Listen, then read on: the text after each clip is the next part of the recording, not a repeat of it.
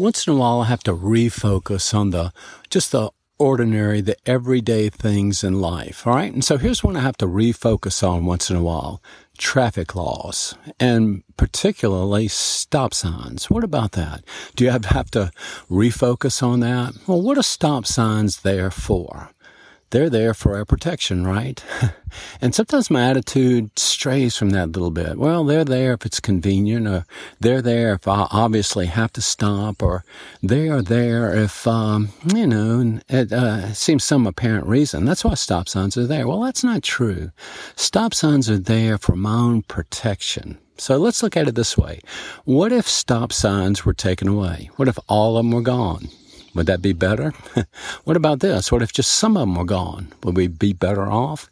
Well, that helps me bring it into focus. No. The answer is no. We wouldn't be better if stop signs went away or there was just an occasional stop sign. So I have to refocus on that. Stop signs are not there just for inconvenience and, and my discretion. They're there for a reason to protect us all. And that includes me. Stop signs are there for my protection. So I need to pay attention to them and be faithful to stop when I see a stop sign. What about this? What about the stop signs that we find in the Word of God? Stop. Don't go there. Don't do that. Don't treat that person that way.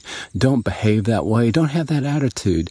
Don't do that to someone else because I wouldn't want them to do it to me. What about those types of stop signs that we find in the Word of God? Well, sometimes we have to refocus on that. And it's usually one at a time to refocus on those things that God puts in our life uh, as stop signs. Don't go there. Don't do that.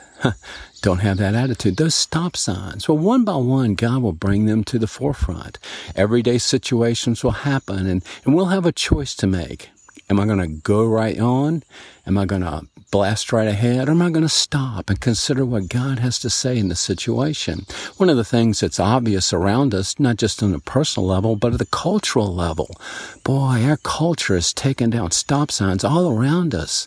Stop signs that the Word of God puts firmly in place. Little by little, our culture is taking those down. Well, are we better off for that?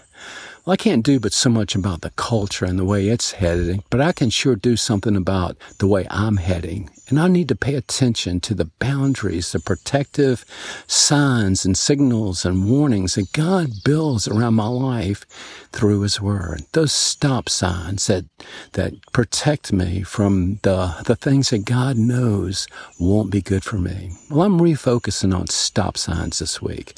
Those stop signs physically, those red ones I see, but beyond that, the stop signs that we see in the Word of God, those stop signs that God brings to the forefront says, whoa, don't go there. Don't do that. I'm refocusing on stop signs and maybe you'll join me.